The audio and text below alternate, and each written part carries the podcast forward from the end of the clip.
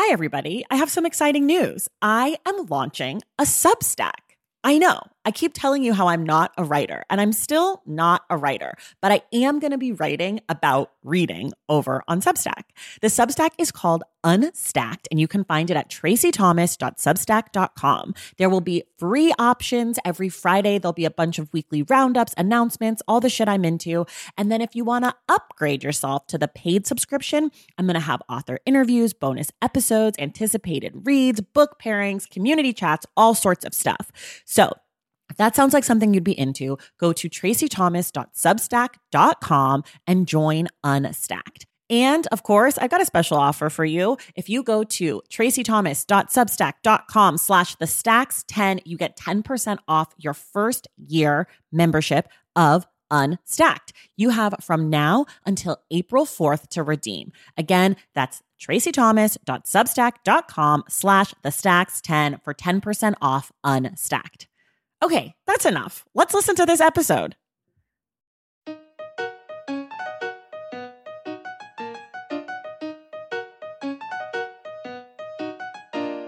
Welcome to The Stacks, a podcast about books and the people who read them. I'm your host, Tracy Thomas. Today, we welcome Cole Cuchna, who is the host of one of my most favorite podcasts, Dissect.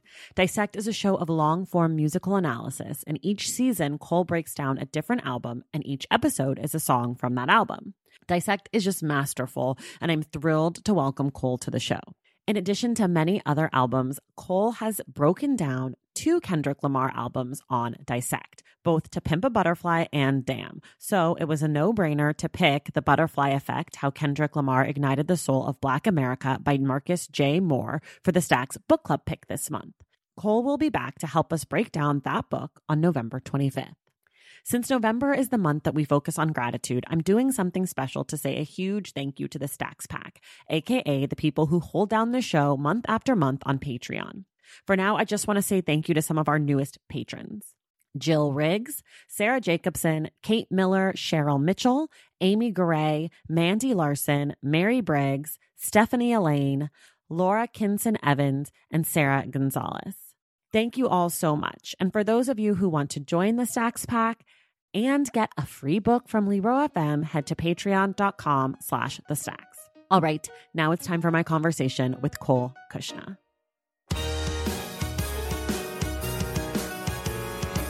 All right, everybody, I'm so excited. If you've listened to the stacks, you've heard me talk about one of my favorite podcasts, um, a music podcast. It's called Dissect. And today I am just thrilled. We have the host and creator of that show, Cole Cuchna.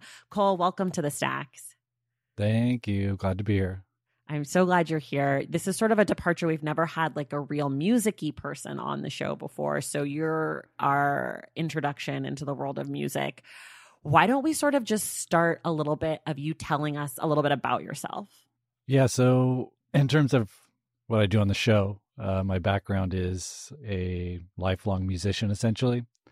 And that began with, you know, being a rock star when I was a teenager and playing guitar in bands and did that pretty seriously for, I don't know, 10, 15 years. And then ended up going to college a little bit later than usual to study composition and kind of immerse myself in the theoretical world because I was self taught up until that point. And so, um, yeah, so I have this kind of background of playing kind of popular contemporary music, but also then studying like classical music in college. Other than that, you know, I was almost an English major, so I was uh, very, I'm very much into reading and, and all that kind of stuff. So I love it. We're gonna have so much to talk about. Yeah. Um. So I guess dissect. It's kind of I don't know, maybe the greatest podcast. It's hard to tell. maybe the second greatest behind the stacks. I don't yeah. I can't say for sure, but it's definitely a toss up. Um, I want to know how the idea came to you because it was an independent thing that you did and now you're on Spotify. So sort of how did how like what were you thinking? like how did you decide to do this? Yeah, I mean it kind of ties into the background I just kind of laid out, which was having this what I felt like, well, especially when I went to college, I realized how separate these musical worlds that I was a part of uh, were. The you know classical music and academic quote unquote art music exist essentially in colleges everywhere, and that's about it. Um, mm. and you don't really talk about popular music all that much when you're studying in college like that, which I always thought was kind of weird because, you know, everyone likes contemporary music. It's hard to find someone that just exists listening to classical or jazz or, you know, there's always going to be current things happening that all musicians are going to be interested in. So I always thought that was kind of odd. And so when I got out of college, I was thinking about a way to combine those two worlds. The first iteration was a little solo project that I did was supposed to be like classically inspired electronic music. Um, but at that point, I didn't really feel like pursuing that anymore. Just I just had a kid, and I just couldn't see myself like touring or anything anymore. So I was listening to a lot of podcasts when I had my first uh, my first baby, and um, it kind of I'm kind of the type of person that if I hear something or I see something and I like it, I'm always like want to try it.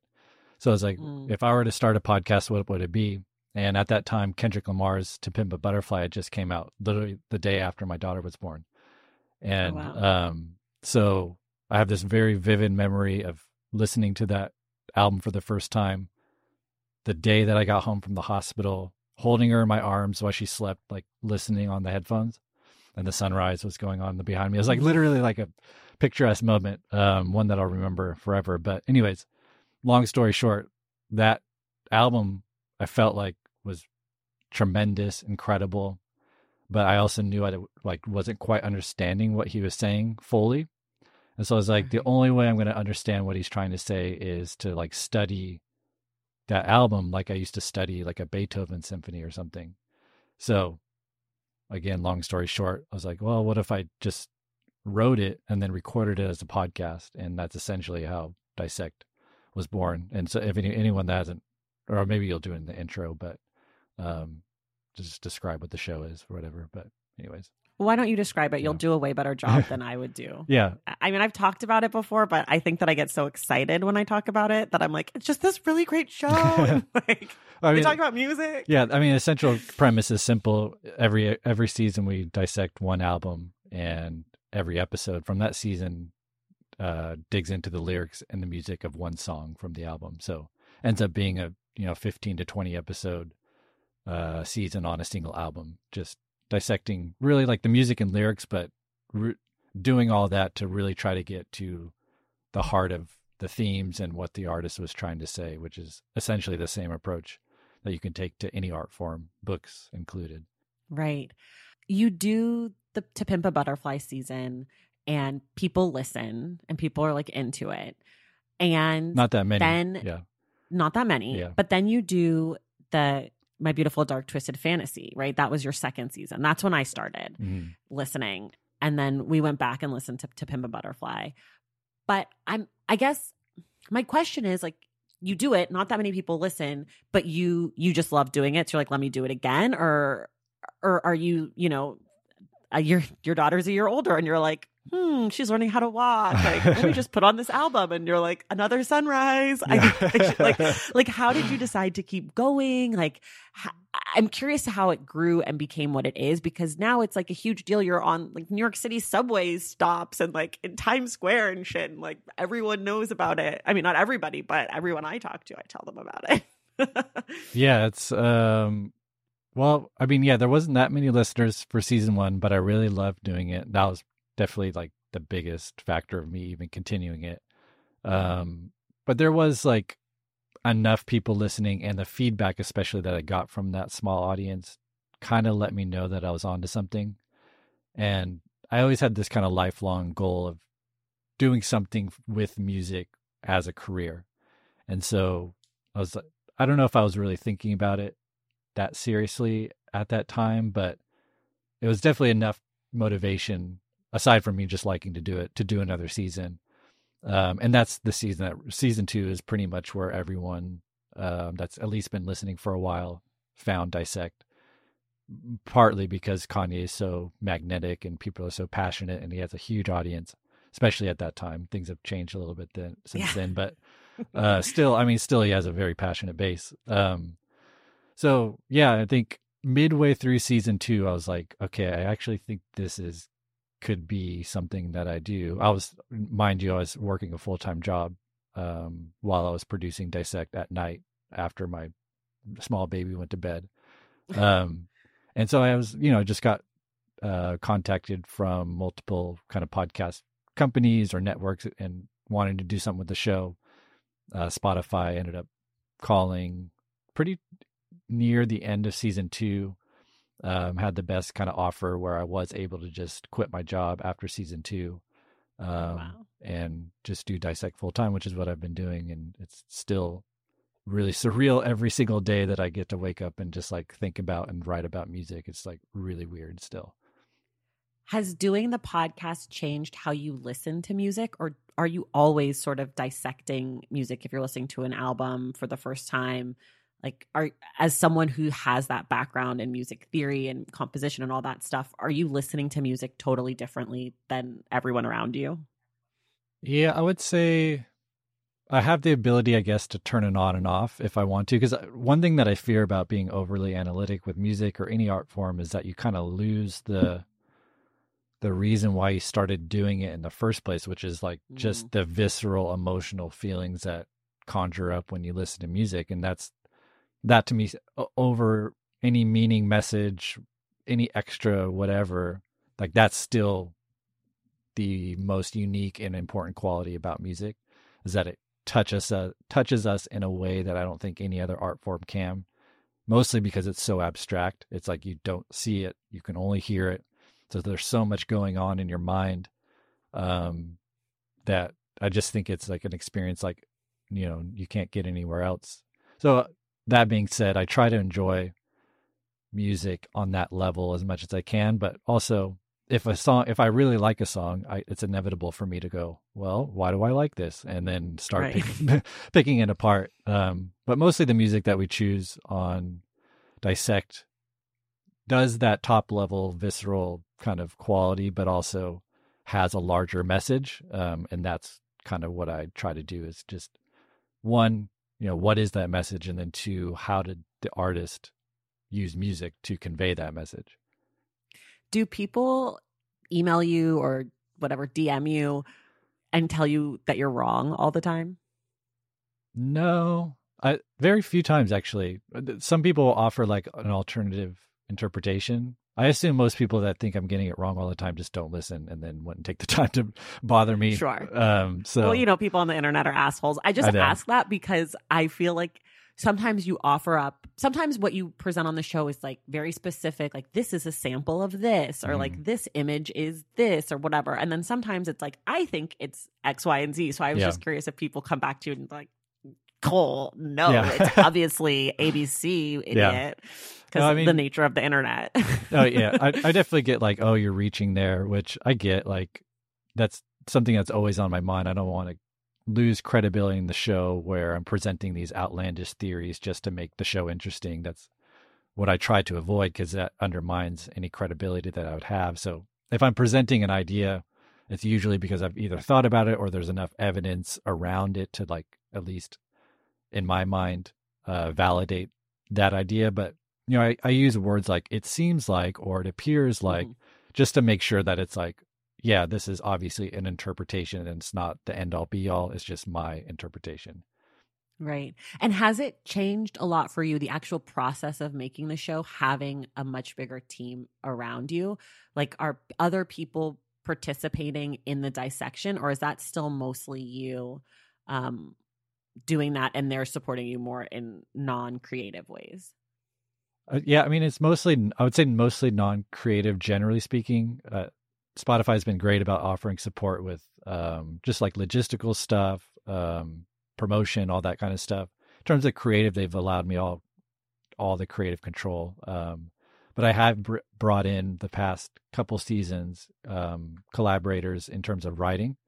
So season five was the first time I did that on Kendrick Lamar's Damn, and I brought in um, Femi and Femi Olutade, and he co-wrote. He wrote actually the majority of that season um, and that I've kind of continued that process each season is bringing in someone usually that's a kind of a pre-existing what I could would call an expert on mm-hmm. that particular album uh, that can offer that has put in the time to really think about it and then that could uh, we can kind of collaborate on ideas and interpretations and just get more than one mind wrapped around um, you know the lyrics especially. I don't I haven't really brought in a, another musician. It's mostly mm-hmm. been like the lyrical stuff and I usually take care of the music part. Um, but yeah it's I, it's been that's been a really fun part about the show's growth. I mean I still record my closet you can see right now. Um, so it's like in terms of like production it's still pretty small scale which I kind of purposely I've kept it the way that it started yeah. almost. Um, but also, yeah, it's been really cool to collaborate with other thinkers. Do you know if any of the artists have listened to any of the seasons? I don't. Yes, I definitely know some have listened. Um, I've never talked to or heard like personally from an artist, okay. but I've heard from people close to them, some of them that they have one at least know about the show or have listened to it. So um, that's interesting. Yeah. I would think that they would all want to listen and be like, ah, gotcha. You didn't get the answer to that uh, card. Or like, that's I, I would be. I'd be like, oh, they're dissecting the stacks. Let me just let them know about themselves.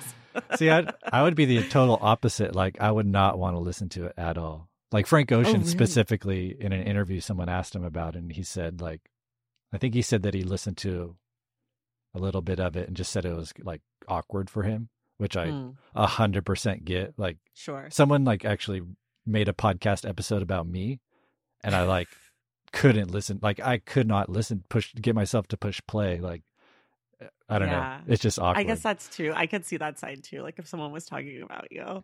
Well, I feel like that's how we connected is that I was talking about you with our Eric Thomas because he mentioned you in his book. I don't know if you've read his book or not, um, here for it, but he has a whole section on Kanye West power, I want to mm. say. I can't remember. Maybe it's just on Kanye West in general, My Beautiful Dark Twisted Fantasy, but we talked about you. And I feel like that's how we connected because mm. I was making fun of you because you yeah. say oscillate wrong. oh, yeah. That's famously. Like, I know. I love that it's wrong actually now because pe- so many people have said it was wrong, and like I just it's so funny to me now looking back.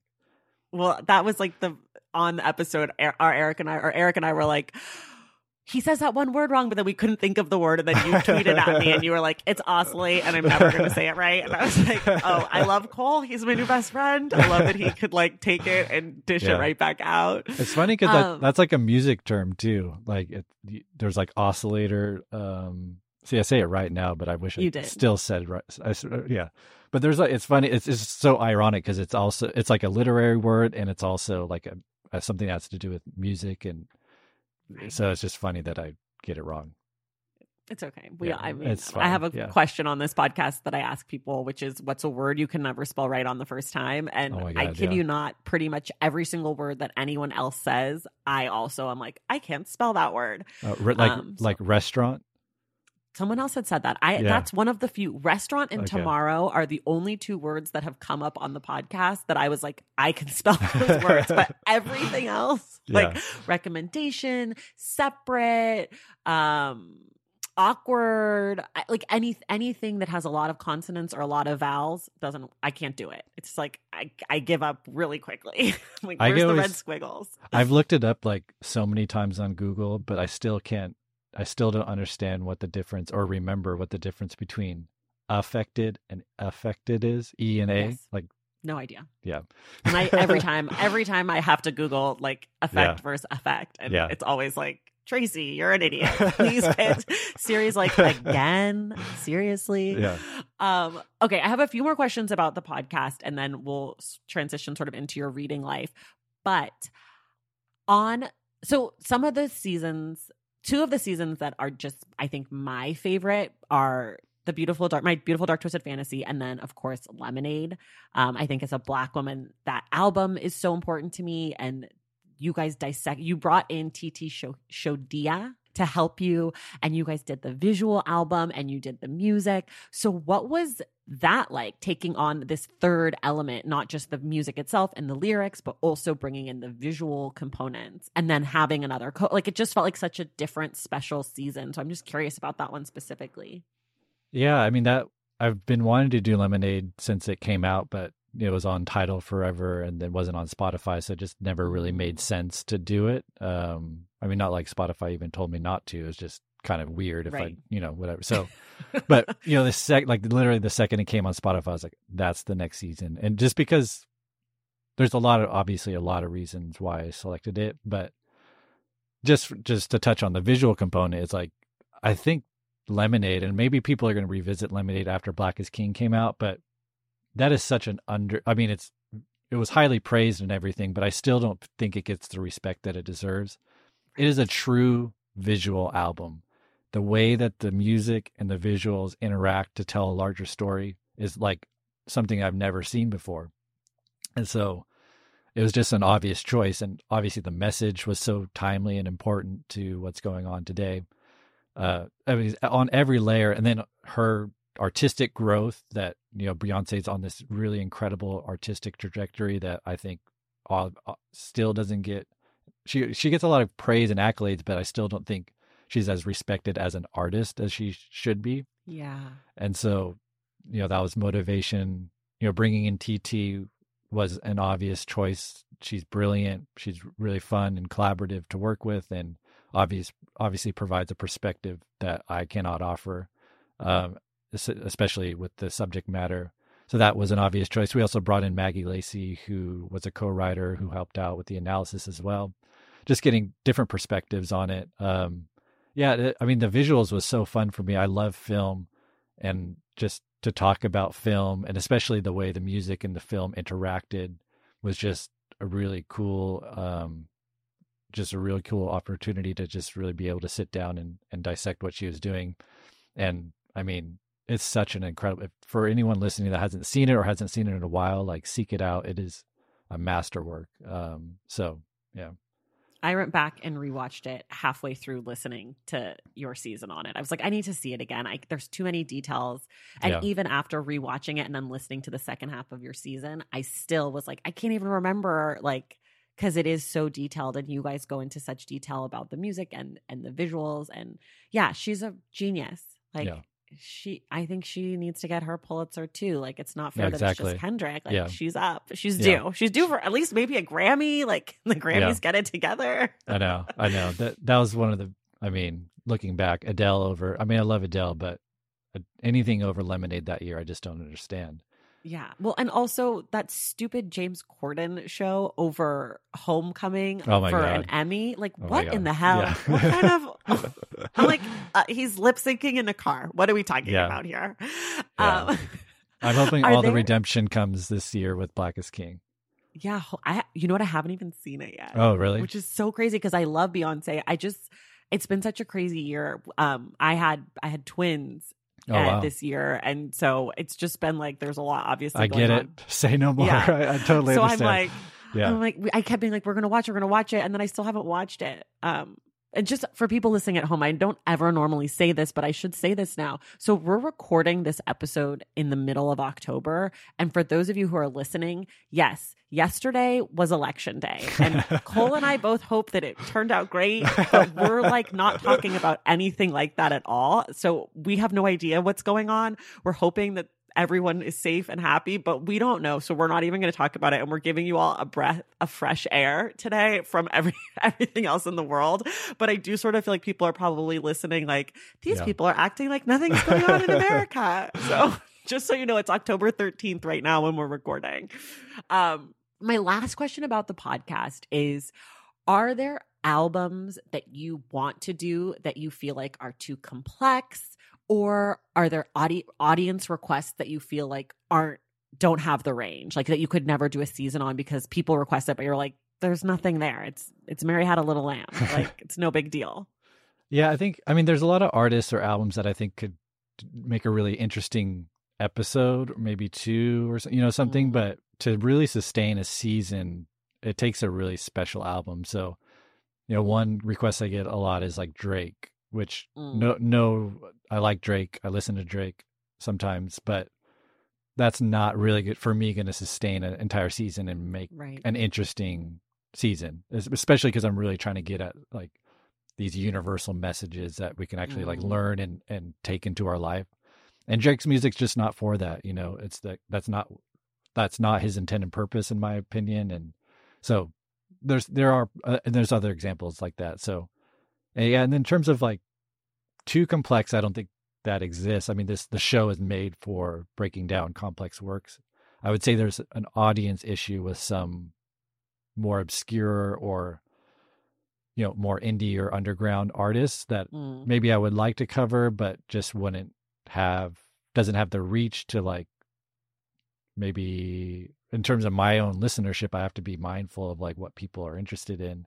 So um, I can't choose like an obscure, like I'm not at the point where I feel like I could like break an artist, you know, mm. I'm still pulling in big artists because part of that is just the fact that, you know, only a certain segment of a person's audience is going to be interested in a, you right. know, 13 hour analysis of that album. As much as you right. might love it, it's still going to be a small segment. So if I choose a, an artist that's already starting out smaller, that means my listenership's probably going to be smaller too. So there's some strategy right. in that that part too.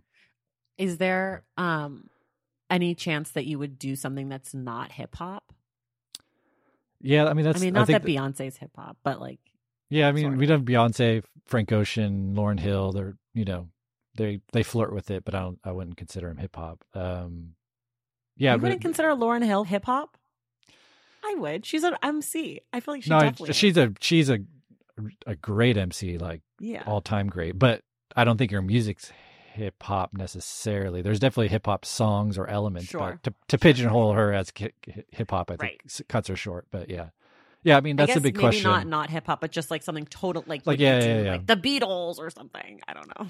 Yeah, I mean, I try to pick one reason why there's more, many reasons I stick within this kind of genre or world is um, like the Beatles or even like Radiohead, my favorite band. Um, it's been done before. There's there's mm. tons of academic work on all that stuff, and there's so little what I'm saying academic work, whatever you want to call dissect. Like as that approach to hip hop or contemporary urban music or whatever you want to categorize like there's very little of that that exists, and I think that's a really a tragedy because uh, like Kendrick Lamar, I mean, he's obviously getting some praise now, but even like Kanye or Beyonce, it's like as much as people love these artists, like I don't think a lot of people realize like the brilliance of them. Maybe they can feel it, but it's like part of what I'm trying to do on the show is like, no, actually, this is like on par with all these like heralded composers that we worship. Right. You know what I mean? Like historically. So it's kind of trying to elevate the genre a little bit in terms of like respectability or whatever. Yeah, I think that's such a great point. I mean, I could I could probably talk to you and about the Kanye season for my whole life. I, I thought it was one of it's one of the greatest podcast experiences I've ever had. But as someone I remember the first time I ever listened to that album, it's gonna be 10 years old this year. Yeah. Like I remember that album so well.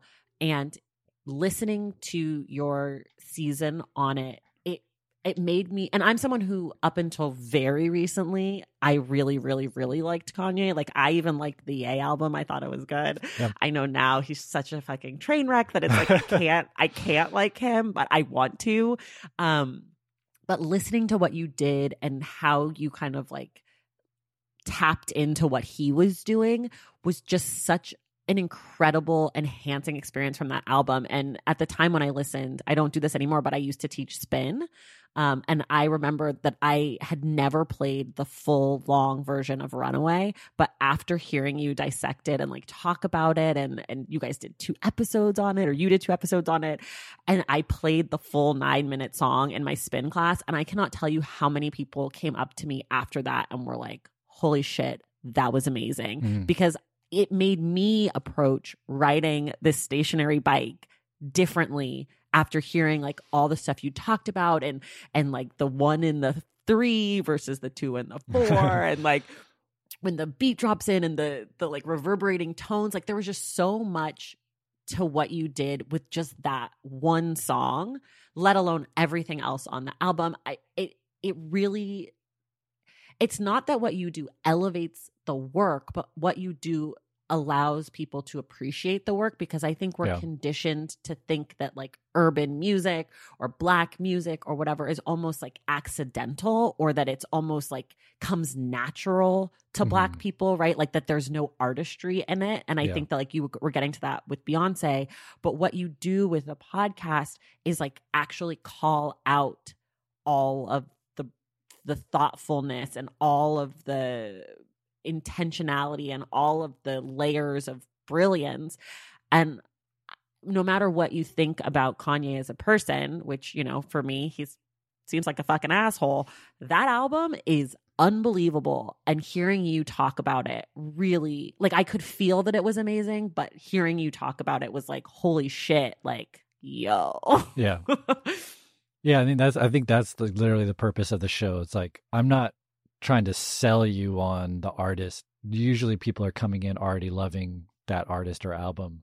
It's like, I it's like you already love the album. I'm going to try to explain why you love the album, the mechanics behind it, because we we can all feel like there's a reason why Beyonce, Kanye, Frank, they they all they're they're massive and they're and they have incredibly passionate fan bases because we all recognize that that special quality, even if we can't articulate what exactly it is. Like we mm-hmm. all can hear it, we can feel it, and so all I'm trying to do is just like yeah, break down like how yeah the mechanics behind it how how these artists go because people forget like just to your point about it comes naturally it's like they're sitting in studios a lot of the time for months years thinking working shaping these songs like there's so much intentionality that goes into this just like any other art, great art form right and to and so to me it's like disrespectful to listen to an, an album and just kind of passively or especially if you love it like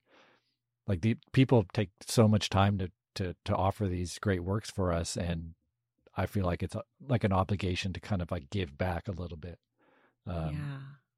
That's so true and and i mean i keep saying we're going to stop talking about it but i do want to call it one more thing because i think as someone who loves words as a reader as a person who's passionate about books for me i've always you know i've always loved music i was a dancer like i, I definitely have a strong connection with music and rhythm, but I often think about music only about lyrics. Hmm. And so this podcast, Dissect, what you also do is it really made the music part make a lot more sense to me. Like I, I'm thinking specifically right now of Kendrick's verse on freedom, and you guys kind of break down the rhythmic elements mm. of that countdown part of. Yeah. I, I, don't want to spoil it because I want people to go listen, yeah. but um, that was like a total. Mind blowing yeah. moment because I'm like, oh, I've always loved that part. I've always loved like moving my body to that verse. Like it's always felt very like I can't sit still. But I didn't quite understand what was going on. And then you explain it, and I'm like, oh my God, it's so brilliant. Like, yo. yeah. So for I mean, those of you who haven't listened or or aren't familiar with the show, and if you like I mean, you've done so you're you're doing Childish Gambino right now. You've done two Kendrick, you've done Kanye, you've done two of Frank Ocean's in one season, Beyonce, Lauryn Hill, and then you've done some like you did like a little mini Kanye thing with his latest album. Oh yeah, just a one episode kind of conversation yeah. piece, yeah. But if, we're, we're if actually working on a um, a mini series on Black is King too. That oh, w- with the same team from Lemonade, so that'll be okay, out. I have Jan- to now watch January. sure. Yeah. Um, January. Okay. But yeah, if you've not listened to the podcast, I, I, first of all, why aren't you listening to me when I tell you guys like every few weeks to listen to it? it comes up all the time. Um, but you you just have to. It's so good. Um, I don't know if you've listened to this episode of the podcast, but we had Maurice Carlos Ruffin on, who's a fiction writer, and he wrote a book called We Cast a Shadow, and he talked about how um, I asked him what sort of stuff he was reading and watching and listening to, and he talked about how he was listening to Kanye West, My Beautiful Dark Twisted Fantasy, as he wrote the book, oh, and cool. I was like, you have to listen to the podcast, and I never followed up with him, but I feel like you should read his book and see yeah. what you think of it because he's like, I had it on repeat. Um, and the book is sort of like a dystopian um, speculative fiction about this this young mixed race black and white child in Louisiana sort of in the future New Orleans police brutality etc it's really yeah. good and weird and cool and it totally feels like the album so I'm I would be curious to hear what you would think of that. Interesting yeah. Um, okay we're going to take a quick break and then we'll be right back. Taking care of your health isn't always easy, but it should be at least simple. That's why for the last three plus years, I have been drinking AG1 every day, no exceptions. It's just one scoop mixed in water once a day, every day, and it makes me feel nourished and strong enough to tackle whatever else might come my way. That's because each serving of AG1 delivers my daily dose of vitamins, minerals, pre and probiotics, and a lot more.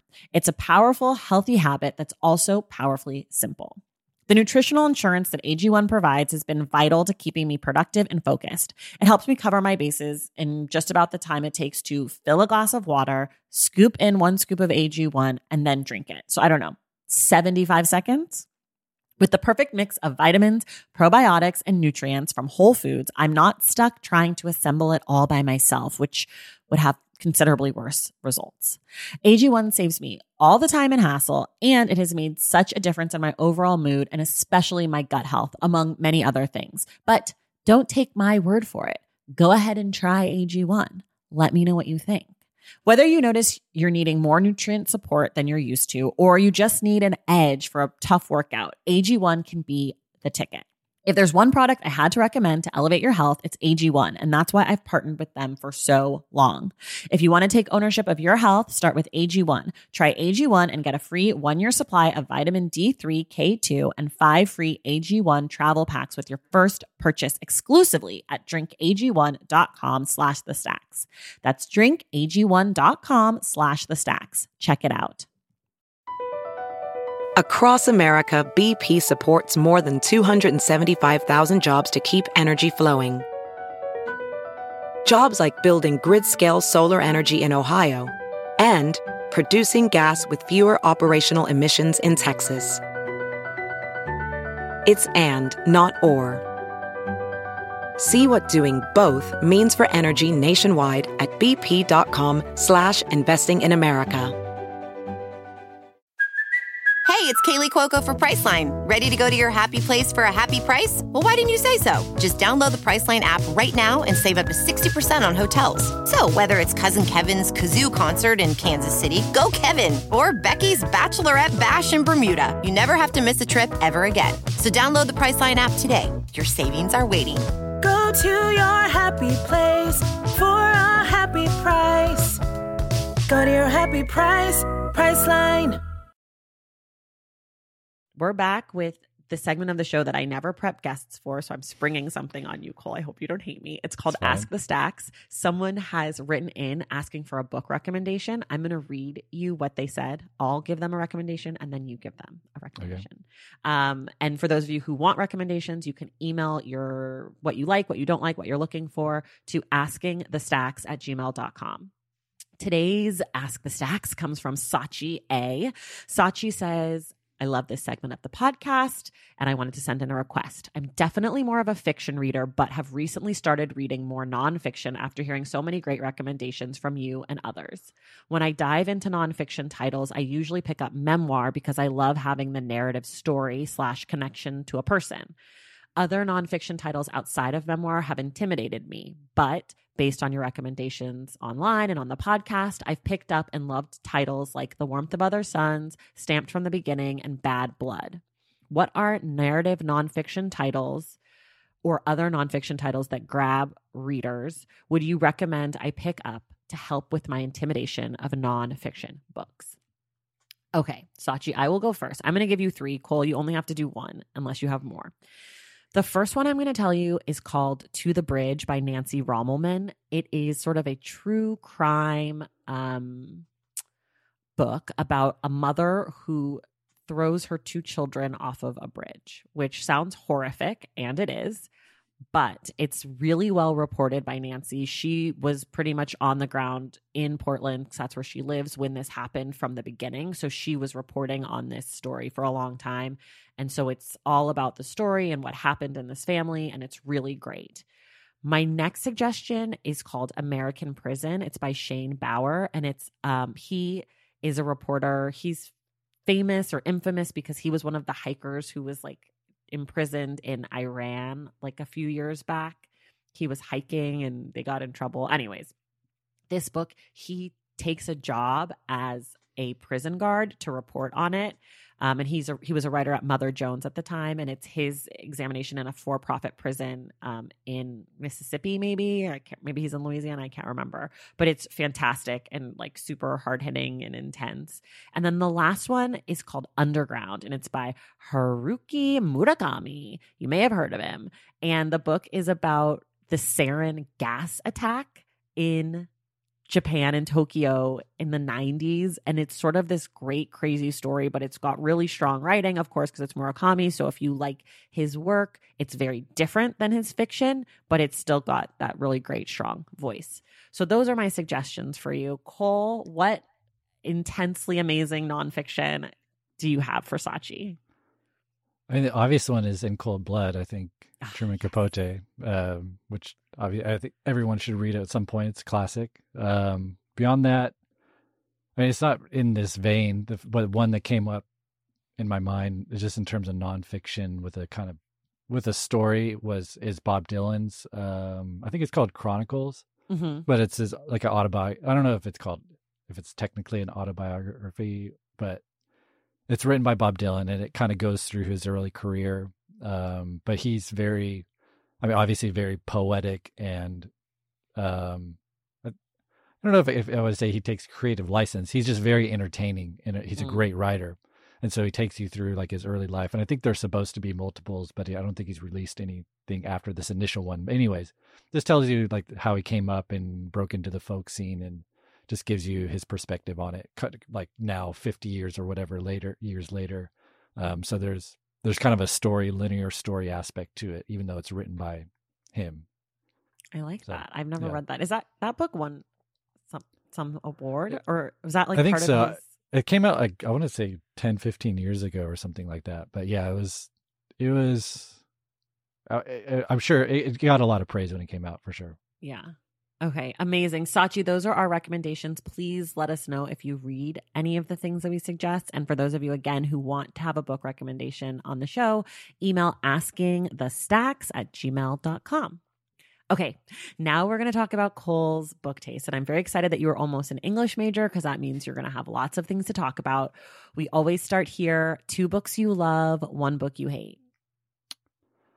all right two books i love i would say the first one is blood meridian by cormac mccarthy Okay. um i'm not sure if you've read that but I have it. It's yeah, I would say probably my favorite book. Um, if I had to choose, I've read it multiple times. It's been a while since I read it, but I read it two or three times. And I was like, I get really obsessive if you haven't kind of noticed by the show. but it's like I used to like because I was trying to be a writer for like a you know a year, like you know a small part of my life. So I used to like type out Cormac McCarthy's books um, my to like learn how he like wrote sentences and structures and stuff. Anyways, um, so Blood Meridian is about I would it's about a it's like a really dark coming of age story. It's um about a boy who joins a it takes place in the 1800s when they were um when the US government was like paying these uh bounties for the scalps of Native Americans. Mm. And so this boy it's it's fiction but it's based on like things that actually happened. This boy joins this like pretty grimy group of bandits that go around doing that um and it's him like essentially like figuring out how dark human nature can be um i would say it in, if i could explain it in a nutshell but i don't know if you've read anything by cormac mccarthy but his prose is just gorgeous dark existential all the things i love so um that would be probably my first choice um what's another book i love the first one that comes to mind is Catcher in the Rye, only because I'm rereading it at this moment, um, because it has some ties to the current season that I'm doing. And it just reminded me, I've read it a couple times, but what I love about rereading books, which I do often, and I don't know if that's just because I'm lazy and I just pick something that I already know I'm going to like, but I I read it, you know, obviously you read it in high school. I reread it in my 20s a couple times and now in my 30s I'm reading it again. And every time and I've done this with multiple books but I love the fact that it's essentially a new book every time you read Mm. it at- in a different at a different age. And you just pick up on different things I mean just because based on your own experiences or how you're just approaching the book at that time in your life. And more than maybe the book that experience I'm being reminded of that experience with Catcher in the Rye which is if it's not that book I would say I would recommend that people actually re- reread books. It's kind of maybe I'm thinking about how I approach music, where I listen to an album over and over and over again on the show. I think maybe that's just part of my personality, but I suggest trying it, um, rereading something that you know you love but haven't read in a while, and just see how it, ex- you know, the experience changes. Yeah. Um, one book I hate. I really, I'm really bad at hate questions because I don't really like critiquing uh, art at all, and I if I don't like a book, I just put it down. I'm not I, I'm not the type of person that like has to write it out. If it if I don't like it, I just stop reading it. So I can't really remember the last time I did that. You don't like criti- critiquing art, but dissect is essentially art criticism. It's it's celebration. It's I would say it's appreciation. There's there's like like I think of criticism. I know there's like a couple ways you can use that word. Right. I don't like disparaging art. Why How not? about that? Because I've made art my whole life and it's fucking hard. Yeah. so, so it's like, uh, that's if if you finish something and beyond that you published it or you you put it out into the world, even if it was just that to me like commands a certain amount of respect, and so with that respect, if I don't, if my personal opinion is that I don't like it, I usually just keep my mouth shut and you know that's Okay, just how so you're I- on like that- the thumper approach. Like if you don't have anything nice to say, don't say anything at all. yeah that's what i tell my kids so i gotta live it out right At least- at least so publicly. the opposite. I'm like at least publicly opposite. yeah Okay. publicly I am. I love to criticize art. I, it's like my whole life's journey is criticizing art. I just I like it. It's exciting to me. I like having something to say. Like I like when something isn't perfect or great, it's almost more exciting to me to talk about than when something is great. I feel like I'm like, this is great. Like, ta-da, it's amazing. but I think maybe that's just like a different approach to it. But um, I respect that you are a much kinder public person. yeah yeah it's not like i don't have the thoughts but Sure. it to me it always comes back to like it's my opinion like it just highlights the subjectivity of art to me right. it's like right. i'm having this like who's who is the end all be all opinion about what art should be and what makes good or bad it's like at at the point of conversation it becomes subjective inherently so it's Right. like Right. and i just choose to like spend usually i just choose try to spend my time with things that i love and you know Mm. Yeah. Interesting. That's. I mean, I think. I think what we're like. This conversation is such a art. Like I studied art in school. You studied art in school. It's like such a fundamental question around like how do we talk about art and is subjectivity. Well, obviously it's part of art, but is it important to art Mm. or like is it important to the discussion around art? Whatever, whatever it is. Um, what are you read? Well, you told us you're reading Catcher in the Rye. See, famously, a book that I despise. I Oh, really? stand. I hate Catcher in the Rye. Why? I'm like, I, just, I, it's so not for me. And I never, I didn't read it until I was an adult. And I think that Mm. I believe that books should be read. Certain books are meant to be read at certain points in people's lives, and I think I might have missed the window on Yeah. Catcher in the Rye like just like there's movies that I loved as a kid, like Homeward Bound is one of my favorite movies as a kid, and I tried to watch it recently, and I was like, this movie's not that good, but I still loved it because I loved it as a kid. I feel like Yeah, that's yeah, like yeah. Catcher in the Rye. Like I didn't get it in the window that I needed it, and so now I'm just like, ugh, Holden, what a brat, can't stand you. um, do you? Are there any books that you're that are on your list that you're looking forward to reading? Yeah, I mean, at this at the time of recording, it's definitely the Kendrick biography that we're going to talk about later. I don't know. um, let's see, what else am I looking forward to reading? Um, do you know Homegoing?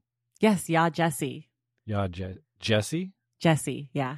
So that's that's one I downloaded recently. Um, and a friend of mine um, sent me Michael Bundalo, who he, he actually worked on the Lemonade season of Dissect. Um, sent me that book, the physical copy, but I just moved um, a Mm. couple months ago, so most of my physical books are in storage, sadly. Um, and so I'm using an app, anyways. Um, so um, yeah, I'm looking forward. I've heard nothing but great things about uh, Homegoing, so I'm really looking forward to that one. But you, sounds like you've read it. Yeah, I read it in 2017 and I just finished her other book Transcendent Kingdom that just came out this year. I finished that yesterday. Um how do you pick what to read next? Are you reading reviews? Is it all from friends? Are you just like in the bookstore browsing? What does it look like? Yeah, usually just the nature of Dissect is so all consuming that I usually try to find books that relate thematically to the season, uh, which is again why reading Catcher in the Rye because Childish Gambino cites it um, in a few different ways in the Because the Internet project. Um, most famously, if you're familiar with the hat that he used to wear during that time, it's a reference to Holden Caulfield's hat. Um, so it's like I try to find these kind of strings mm. to whatever I'm thinking about because once I'm kind of dissecting a project, the themes of that album, I'm really trying to like just immerse myself in all ways. So film and and books, especially, I'll try to find. So like last season, um, I picked up basically all of like Toni Morrison's books for Lemonade because mm. obviously a lot of overlaps and parallels in terms of thematically there. Um, so that's usually, at least at this point in my life, how I've kind of selected books. In the past, I think it was. I'm always. I mean, this is even the people, the artists that I'm drawn to for dissect. Even is I'm usually attracted to like the big, the big, you know, kind of more the the staples. Like, mm-hmm. so like if I like if I if it's, more like what author am I going to read next, and then I'll work through like their uh, the majority of their catalog. So like uh, if I want to read Ernest Hemingway, I'm going to read like 10 Ernest Hemingway books in a row and just like really understand what he was contributing. And the same thing is like I got into like a uh, noir kind of uh, Dashiell Hammett um, uh, phase, and I just read like 10 of those in a row. Um, so I'm kind of immersive in that way this is now becoming a theme of this podcast where I just obsess about one thing forever. Um, but that's usually my approach. Is that how you are with food too? Are you one of those people where it's like you'll get you'll have something and you love it and you'll get it eat it like every day? Yeah, uh, with food I've actually uh, yes, before yes, but then I would get like sick of it or to the point where I just like wouldn't want to eat it ever again. So I've yeah. learned to just like moderate on that point, but that's that's like generally how I am. Like right now, I'm to admit something embarrassing. I got really, I'm getting really obsessed with like card magic. Okay. And so, like, so random. so I've been like practicing, like, I have like, now I have like 20 decks of cards and I'm always like fiddling with a deck of cards and I'm going to be obsessed with it for the next six months and then I'll probably just abandon it at some point. I love That's just how you. I relate to you on this. I am also like this. I am one of those people who could eat like the same meal every day, and then all of a sudden I get sick of it. Except for I then I have like really basic staples that I've been eating every day since I was a child, like plain pasta with butter and salt my oh, yeah. go-to. It's like my favorite like, food. I could eat like my five-year-old. Yeah. yes, like a five-year-old. That's exactly right. Also, microwave quesadilla, another one of my favorite foods. Also, what five-year-olds eat. Yeah, yeah. Um, that's so. I, I'm really interested in this like obsession, this obsession gene that you have. I I like it. I appreciate it. I think that's what I like so much about. I I like the attention to detail. I think that that's exciting to me and interesting. Um, What's a book that you love that you love to like recommend to other people? Actually, you know what? One that I really love. There's two. and I'm going to go back to Cormac, Cormac McCarthy. Um, one, The Sunset Limited. I'm not sure if you've read that. It's a, actually a play. Um, it's a script for a play. I don't. What are those called? Do those have a name? A script. Okay, script. Um, they made an HBO movie, but it's essentially it's just two guys in a room. Um, one of them, one is like a really smart academic professor who tries to kill himself by jumping in front of a subway, and someone saves him who's religious, um, kind of former, I think a former like drug addict turned kind of still like very poor, living in a bad neighborhood, and but really turned his life around through religion, and so the whole the entire play takes place in one room in this in the guy's kitchen that saved him.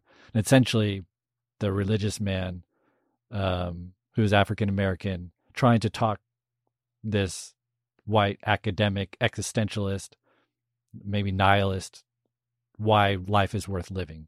Mm. That's kind of the that that was a bad description of it, but that's essentially the that's essentially the premise because it's very but um it's just there's it's just full of it's very short you can read it in a day but it'll it, there are concepts and ideas in there that you can think about forever like it will to me it like scrambled it made me really question like the foundation of existence and that's a it's a big phrase but like that's like literally what it's meant to do like it really sh- like i came out of it like okay yeah because it, it doesn't resolve. Mm. Spoiler alert! Like every Cormac mm. McCarthy Right. novel, doesn't resolve, and it really forces you to like take stock of like your own kind of world philosophy and that that's the kind of the, the kind of art that I'm drawn to is like the stuff that really makes you question like what we're doing here. Um, so that's one that I that I recommend a lot. Do you say two or one? One is great.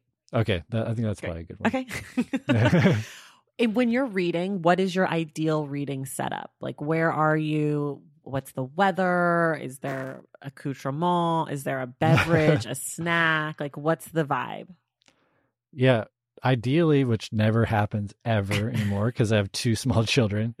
But um, I think ideally would be like five in the morning, get up, make coffee while it's still dark out, and Okay. read in like a little corner of the couch or something, uh, like with one light on and the rest of the room is dark. I think that would be the ideal um, setup for me. Practically speaking, what I do now is like such a hodgepodge of like, oh, I have like 15 minutes here. I'll just like sneak in a, like maybe a chapter, and then I'll have my two year old come screaming in the other room. So I have to like, you know, so it's it's definitely not as much as I would like to generally. Um, but that's I think that sounds really nice now. Now I'm kind of bummed that, that maybe I'll have. I'm going to make that happen tomorrow. I'm going to get up. Except for you have to wake up at 5 a.m. You had me with everything except for the wake up at 5 a.m. I'm like, is there another time we could do this? Or, Well, I still wake up at 5 a.m., but it's because my daughter woke up. So then, Ugh.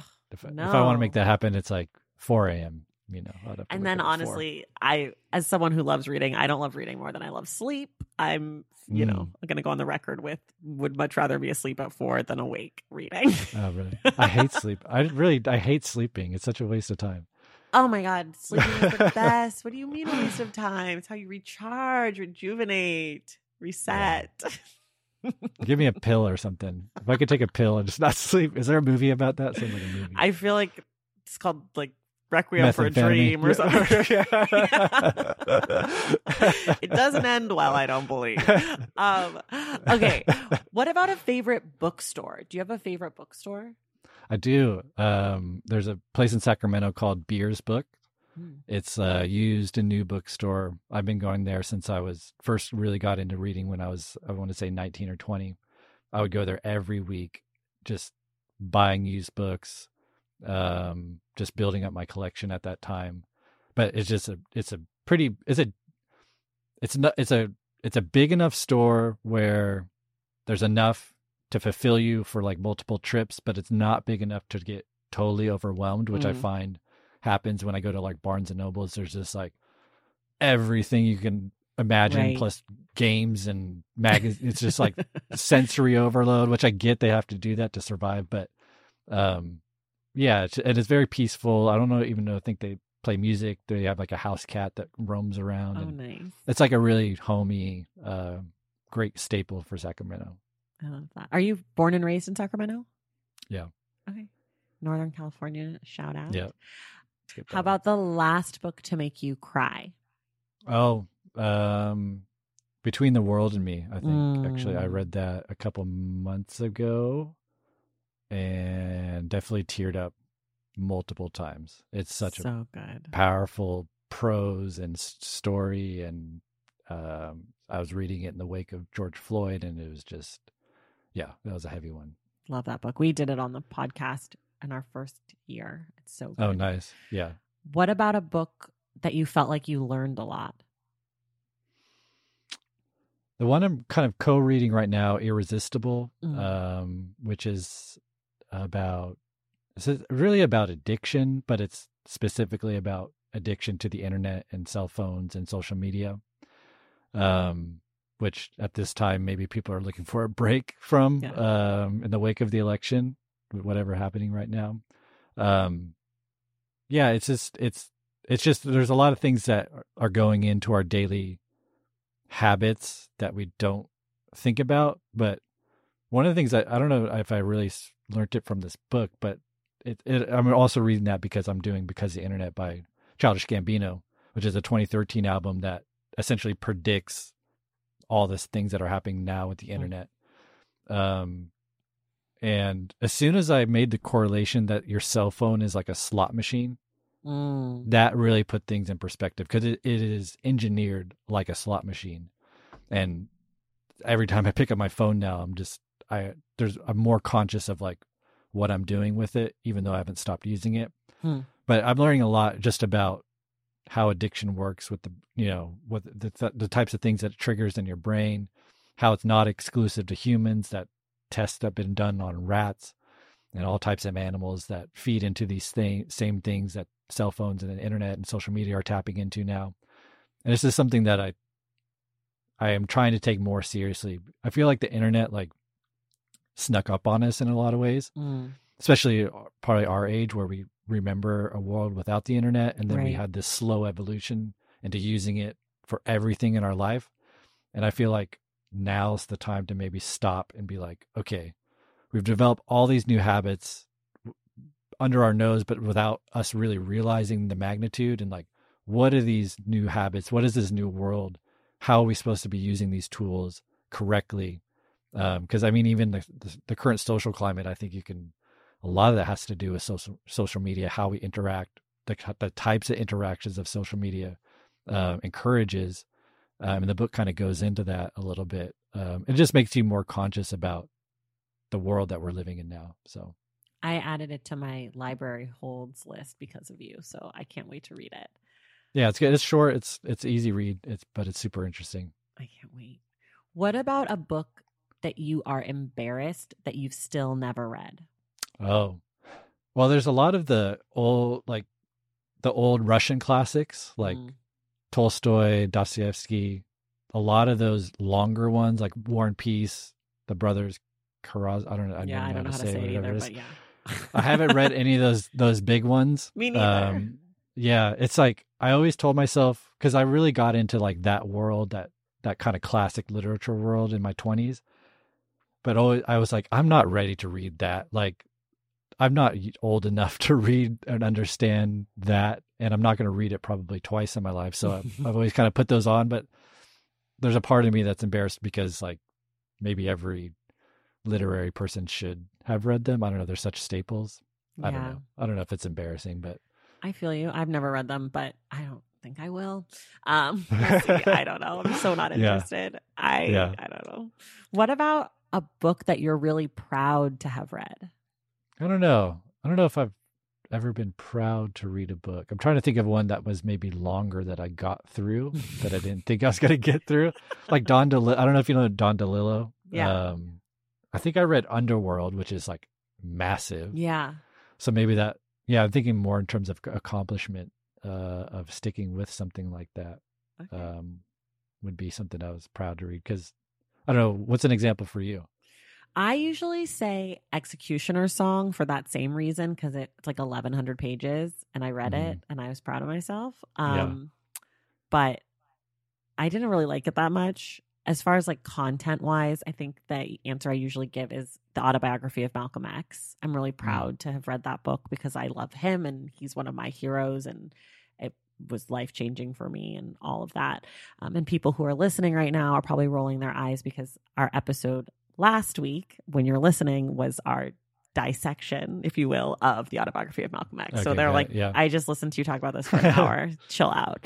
Uh, do you have any um, books that people might be surprised to know that you love? I don't know if I would love it. The one that I, I'll bring it up only because I think he hit the author is somewhat controversial is Jordan Peterson's Twelve Rules for Life. Oh, Do you ever hear about that? I've heard about him, but I don't know. Yeah, I mean, there's he's obviously very polarizing. Um, the book itself and what the book, the principles in the book, I thought were very useful and very thought through and very helpful for certain people reading it. Um, whatever you think about it outside is whatever, but in, in terms of the book, I really enjoyed the a lot of the the discussion in that book.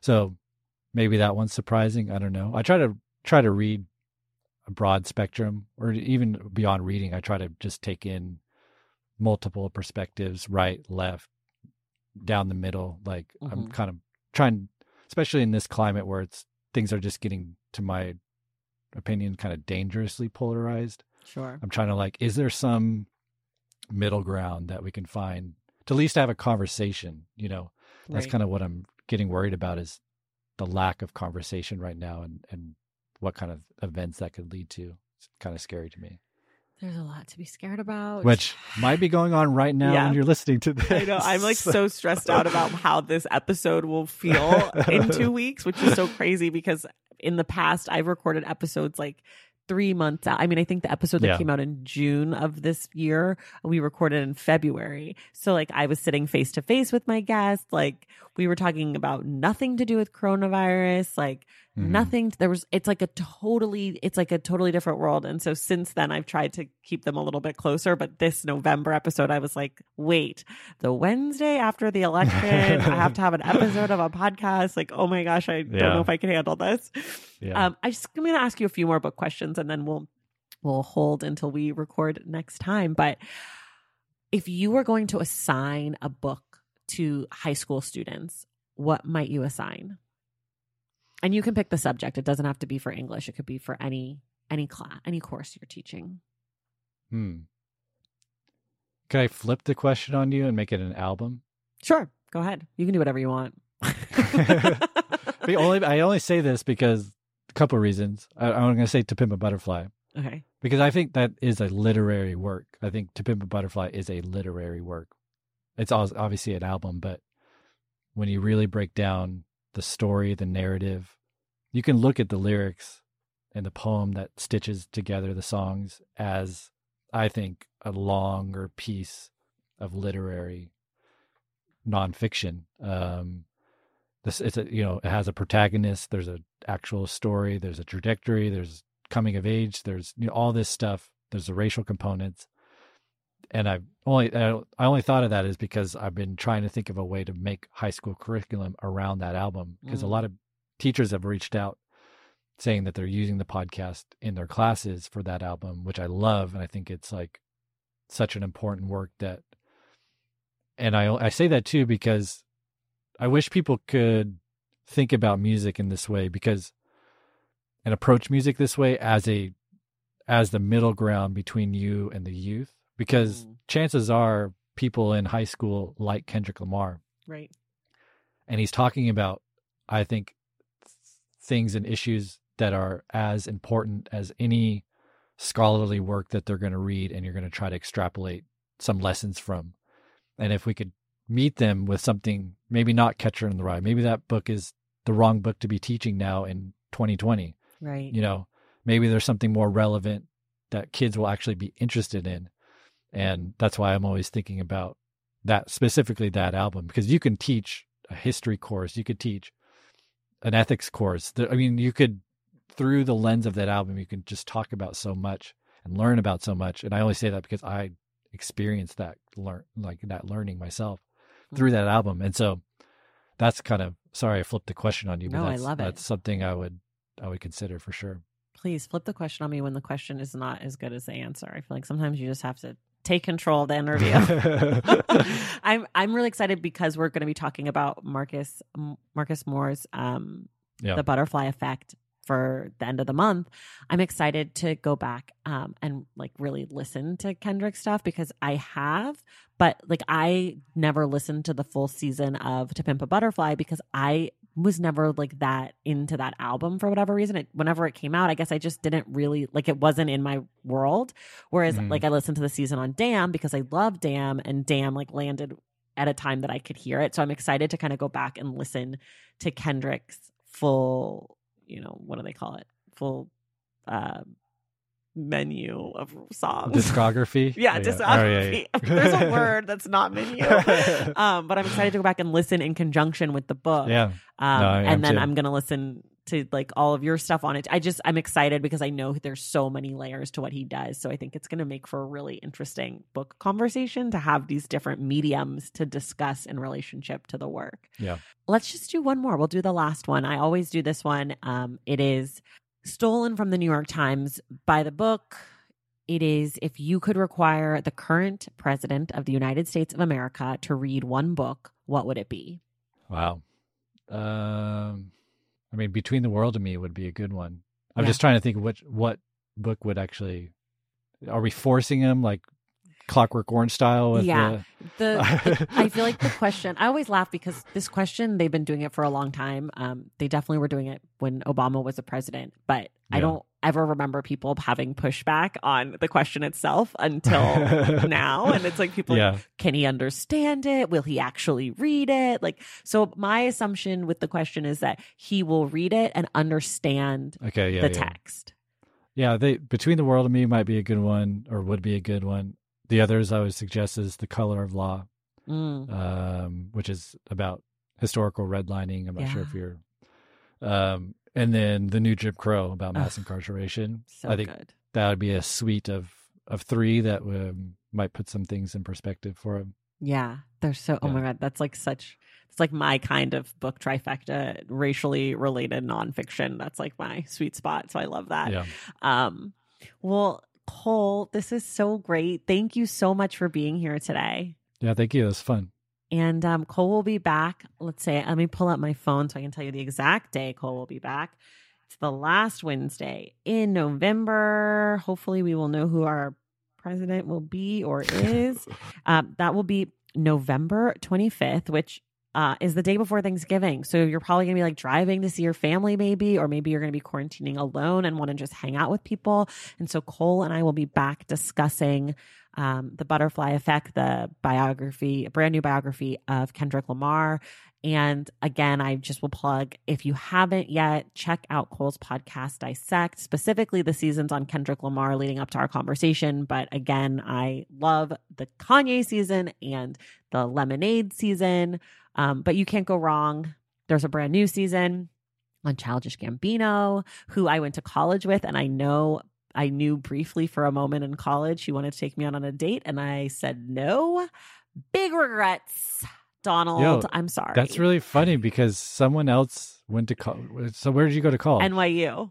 Okay, because I have a friend that's a uh, the parent of my daughter's friend that has the same story where she was in class with Donald Glover, she, and he passed her a note asking her out, and they didn't go out, and now she's like, that's her like one story that she likes. That's to my big regret too. He was in like really a weird. comedy group with my friend's boyfriend. The the two guys were in the group together and we all went out for like drinks even though I was 18. I don't I wasn't drinking, but we went out after the comedy show um to like Senor Swanky's or something like one of those like really random New York City places.